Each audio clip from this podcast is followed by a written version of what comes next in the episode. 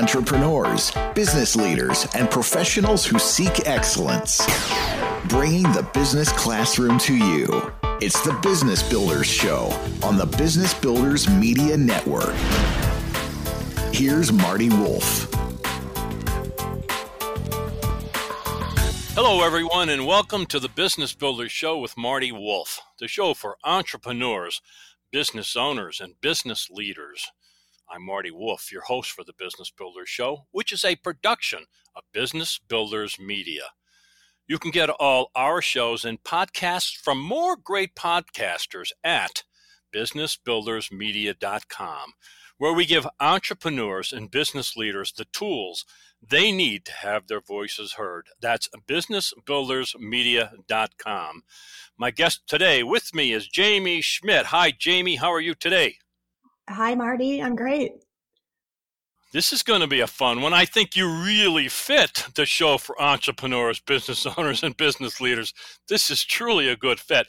We're going to be talking about Jaime's book today and some other things that she's working on. So I want you to stay. You'll really need to stay to the very end because I got some neat stuff at the very end. But her book is Supermaker Crafting Business on Your Own Terms.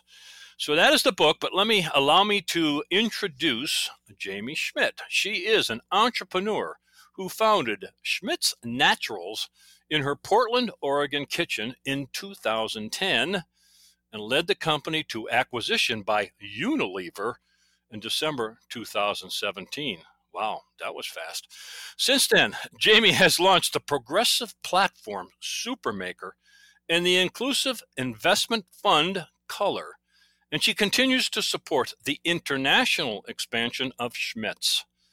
Jaime has been recognized by Ernst & Young's Pacific Northwest Entrepreneur of the Year, Inc.'s Female Founders 100, and twice by Goldman Sachs 100 Most Intriguing Entrepreneurs. Again, Jaime Schmidt is our guest. Her book is Supermaker Crafting Business on Your Own Terms.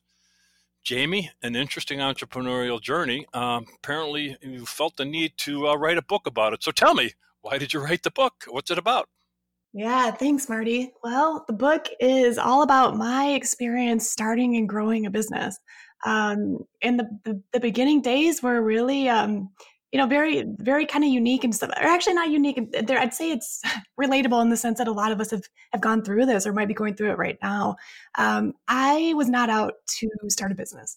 I was basically on a soul searching journey, trying to find um, satisfaction and fulfillment in my work. And where I landed was making natural personal care products. Um, so my story is one you know that started as an art. Um, I was a creator. I was a maker here in Portland, and um, kind of stumbled into business. And I, I think a lot of people, um, you know, kind of underestimate the potential of that. Um, but it, it, it, was a really powerful journey and one that, that proved to be successful for me.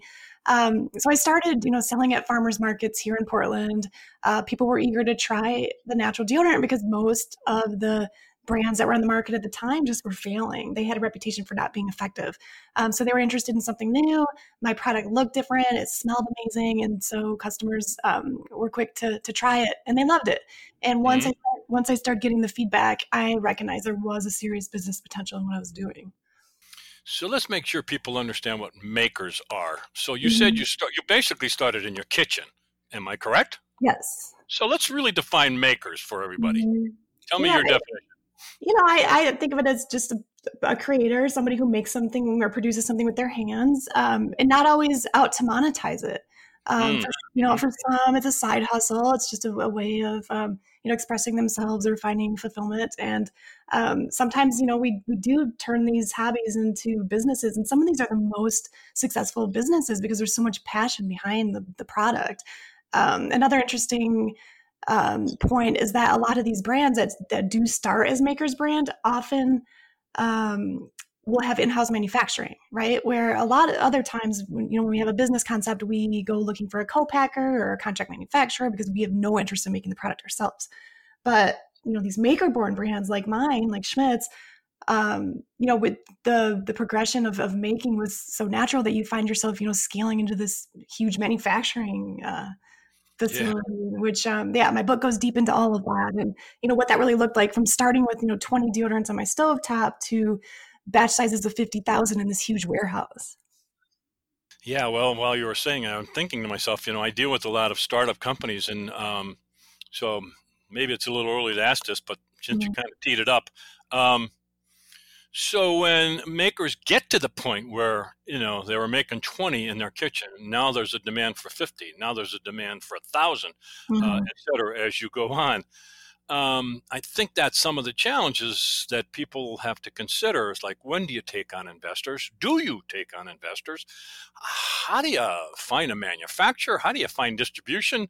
So mm-hmm. that's a loaded question. Do the best you can yeah. answer that in some order, Jaime. I know. I'd say buy the book. No, but really, buy the book. Yes. my advice is always don't look too far ahead because you can get uh, you know extremely overwhelmed because like you say there's so many factors to consider. And you know a lot of times when we start businesses like i did we don't have we don't have the experience. We haven't worked in those you know settings and so we're just learning as we go. And um, so really just like taking a day at a time and responding to the demand in the moment. And um, you know it's a it's it's a hustle and it's there's it's it's scary and there's you have to have a high risk tolerance i think to be able to just allow mm-hmm. yourself to kind of flow with the business. And you know mm-hmm. really a business plan was not much in my thinking because i just didn't really have the time for it and the, the business began so organically that it just sort of you know took off without the need to really plan out um, you know too much detail. Well, that was my next question. Yeah. Did you have a business plan when you started? And what's your recommendation regarding business plans? So you said, no, you were kind of going, uh, doing things. You were out there in the market. You were selling products. You were sampling. You were doing all this kinds of stuff.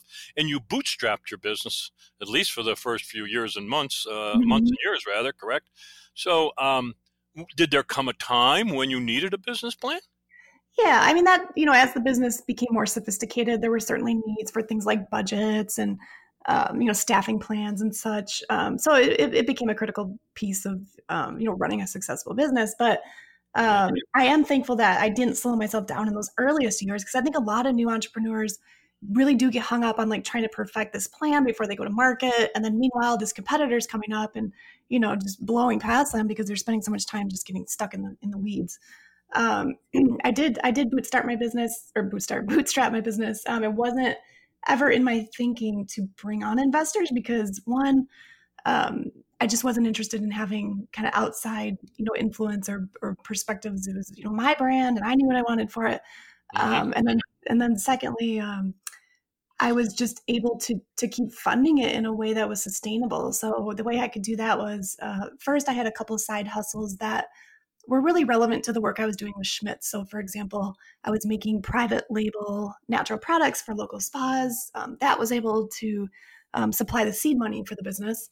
Mm-hmm. Um, and then, uh, you know, a couple years in, I really took the the D2C direct to consumer strategy seriously, and that money, you know, we were able to put right back into the business immediately, and that could really help um, sustain operations going forward. So it was tight. It was certainly very, very tight always. Um, I think the biggest, you know, the, the moment that was the hardest was in 2017 when Schmidt's um, launched in mass. You know, we're talking Target, Walmart, Costco, all within months of each other. So we had so much capital tied up on, in inventory that was sitting on shelves, mm-hmm. and those retailers generally don't pay, you know, for months. So that was that was that was the scariest moment, and we knew mm-hmm. we needed something. So that, but timing was good, and Unilever came into the picture, and we were able to. Yeah. Yeah you went through a period where you were trying all different kinds of products, and I did read the book, by the way. So, okay. um, so, so eventually you narrowed narrowed it down to one specific product, and I guess you added on later. But mm-hmm. t- talk to me about that process, and and you ended up with deodorant. Am I correct? Yeah, yeah. All so right. when, when I first started the business, I I was making several things. I had shampoos, conditioners, soaps, and mostly because I just enjoyed it. I was using the products myself. Um, but I did understand, you know, once I took the business um, seriously and understood its real potential, that I had to do one thing and do it really well. Um, it's it's really hard to to take a bunch of products to the market. It's confusing to customers. Retailers are overwhelmed. Um, but if you have one thing that really stands out that you're doing differently, then you have a better chance of of really you know making your way in in that market. The experience of going through all that, though, helped you decide that deodorant was the right product. Am I correct? Yeah, that's true. I there was a real need in the industry, and this was a personal frustration that I had. I, you know, I was pregnant at the time I started my business, so I was looking for natural deodorants, you know, that I felt comfortable putting on my skin. Um, but they just they weren't working, and I quickly understood that this was a frustration amongst many people. Um, so there was a there was a real opportunity there that just hadn't been pursued yet. But now there you know there are hundreds of natural deodorant brands coming up, and, right. and I, I, really do think Schmidt's you know paved the way for that you were the pioneer. Good for yeah. you. Yeah. So, my guest is Jaime Schmidt. Her book is Supermaker Creating Business on Your Own Terms. Jaime, how do you want people to connect with you? Websites, uh, all that kind of stuff. We're going to be talking later about Supermaker and Color, but how do you want people to connect with you and follow you? I think the best way to get in touch is through Twitter. Um, I'm pretty active in DMs, and I like to to meet new people on there. And that's just my name, Jaime Schmidt. Jaime spelled J A I M E and Schmidt is S C H M I D T. Okay, so you had a family business right from the very start. Talk to me about your husband and your son. Yeah. They part of, played an important role, right? It's true. I don't think my business would be here if it weren't for my son. You know, like I said, I was pregnant. I wanted healthy products, so he was the true inspiration behind the brand. Um, and my husband, Chris, you know, he's clearly you know been there from day one and was helping out in, in different ways. Um, he came on full time um, about three and a half, four years into the business, and then he really took on the marketing and communications piece. Um, but before that, I had him running a bunch of errands for me, making websites, picking up raw materials and things. So yeah. yeah. and Oliver did a lot of delivering, I understand. Yes, Oliver was there with me. He, you know, he was a, he was an infant, and I would take him into the stores with me, and um, your product, but nobody hates on a cute baby, right? It was, I considered him a selling point at the farmer's market. Yeah. he was part of your marketing strategy. Exactly. Have a cute yeah. baby there. Yep. that, that worked out well. All right. So uh, you mentioned one time a little, a little bit of terror entered your life when there was so much inventory. Um, mm-hmm. What, what, one or two other key challenges. I mean, I listened to some of your video. Uh, I listened to all your video. i have been so one or one or two key challenges that you experienced from 2000, uh, those seven years that you're going through the journey. I think. I mean, there's a bunch of them, I suppose. Yeah, Pick one or two. there's a lot. I think you know, just generally, like demand planning is so challenging when you're growing so fast. You know, yeah. it's just impossible, and that poses a lot of a lot of hardships. So, for example, space planning, right? If you don't know what your demand is going to be, it's hard to know how much space you're going to need. Um, and also raw materials, like how you know how many deodorants should I be making to to really you know be in a position where I can turn around orders quickly. And so just all that planning is just it's, it's hard, and there's really no magic recipe or right. yeah. uh, you know way, to, to manage it. You just got to go with the flow. Um, how about how about managing the numbers? Um, yeah. through all of that. That's usually a challenge, and sometimes people get in a little trouble by not managing the numbers well. Was that a challenge to you too, and the accounting and bookkeeping yeah. and all that kind of stuff? That's the you know unsexy parts of business that a lot of us unsexy, yeah. we don't really want to yeah. put our time and attention to, but it's so important. So you probably read in my book that I you know I did have some messy accounting for the first few years. I was mixing um, you know, personal and business expenses, and just it, it just got it just got kind of rough. So once I understood, you know, like I have to take this seriously. We, you know, there's a day that my business might be acquired, or um, you know, I might need to really present these clean books someday. So I hired an accountant and cleaned it up, and it took a while, but it was worth it. Uh, it's part of the journey. everybody, everybody that's listening, read the book. It's part of the journey. You're not going to know everything. You're going to make mistakes. Yeah. Stuff's going to happen, but you got to just keep going, right, Jaime? So, su- success. Maybe we can talk about this. Uh, in 2014, you went on Fox News. I understand that was uh, oh, pretty oh, yeah. pivotal for you, huh?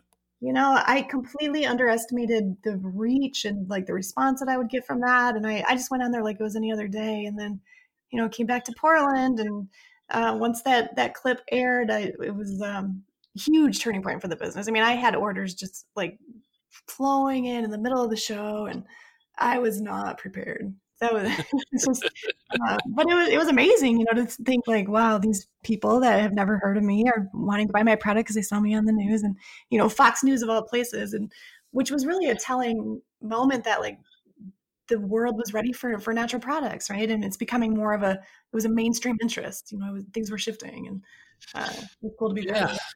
Yeah, it took courage to go there. Um, oh yeah. Yeah, it took courage for a bunch of reasons, and you didn't think it did so well, did you? No, I did not leave there feeling great, you know, and um, and then I, I, have I've, I've progressed a lot since then, and you know, I have done so much public speaking that I feel sure. that I've gotten, you know, a handle on on things. But, but yeah, it was stressful. You sound good. You sound oh, terrific. Thank you. Thank you.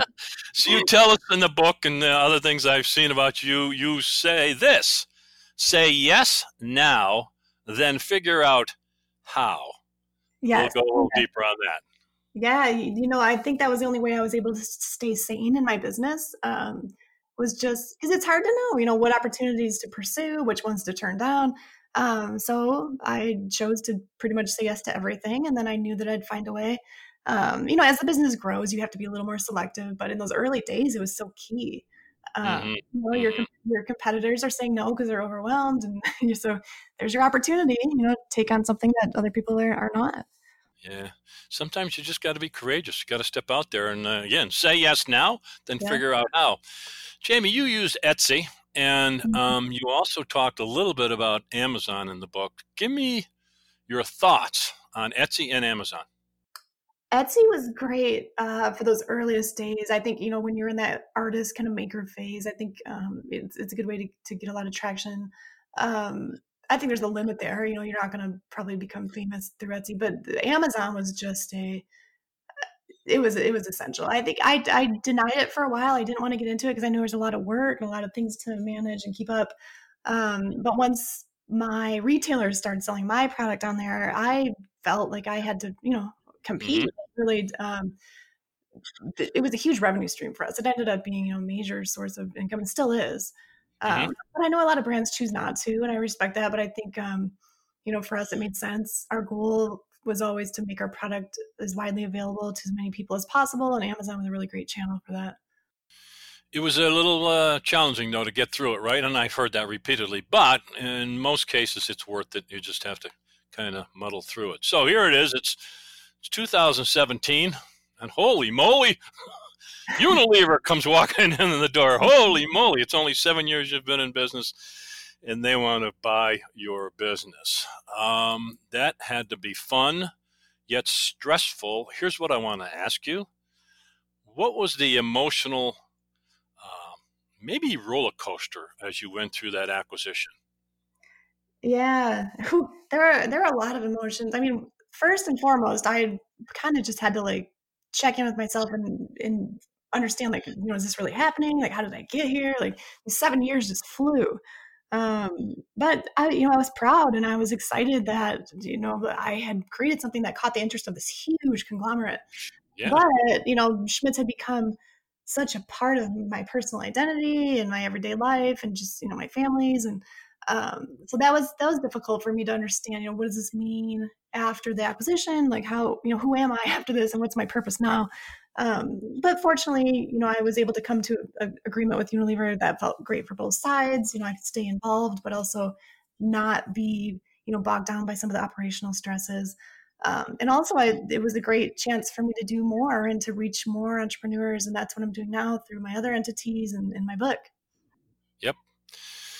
Well, Jaime Schmidt, let's talk about what you're doing now. I do want to talk about an article you wrote uh, regarding COVID 19 and getting through all that. But mm-hmm. again, you teed, you teed up my next thought. And what are you doing now? Tell me, what is Supermaker? What's that all about? Yeah, that's a media company that I started with my husband, Chris. Uh, we really just wanted to be a resource for early stage entrepreneurs um, and creators and, you know, publish articles that would be helpful and relevant and also feature other entrepreneurs who maybe aren't having their story told in the more traditional business outlets.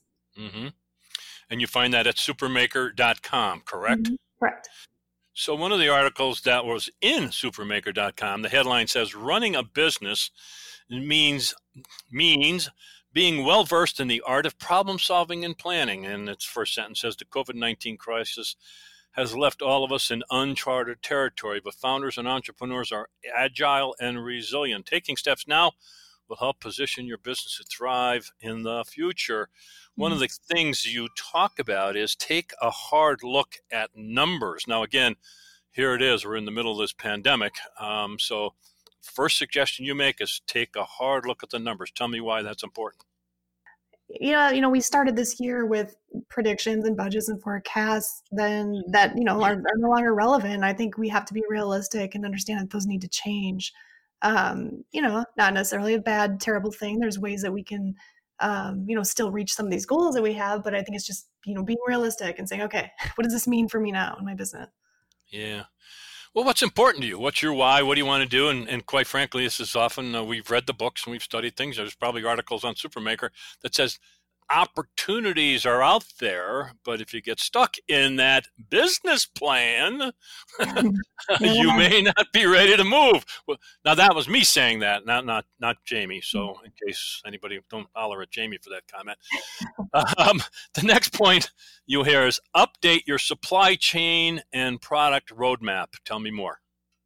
Yeah, so there's no secret that supply chains are disrupted right now during COVID, and we need to plan for that. And this is something that I preach consistently, you know, even when we're not going through a global pandemic. It's important to have backup suppliers. Uh, things go wrong and things get held up, and, you know, we, we miss out on creating products and selling them when we don't have the proper um, materials. And so this is something that's important regardless. Uh, in regards to the, the product roadmap, I think it's important for companies to look now at their offerings or what's coming up down the line and see if it's still relevant. What do yeah. customers what do customers need right now? Some of their their tastes are changing or their priorities, right? And so maybe that means um, products that are a little more, um, I guess I'm, I'm, looking for the right word, useful or um, practical. Um, right. Yeah. Right. Yeah.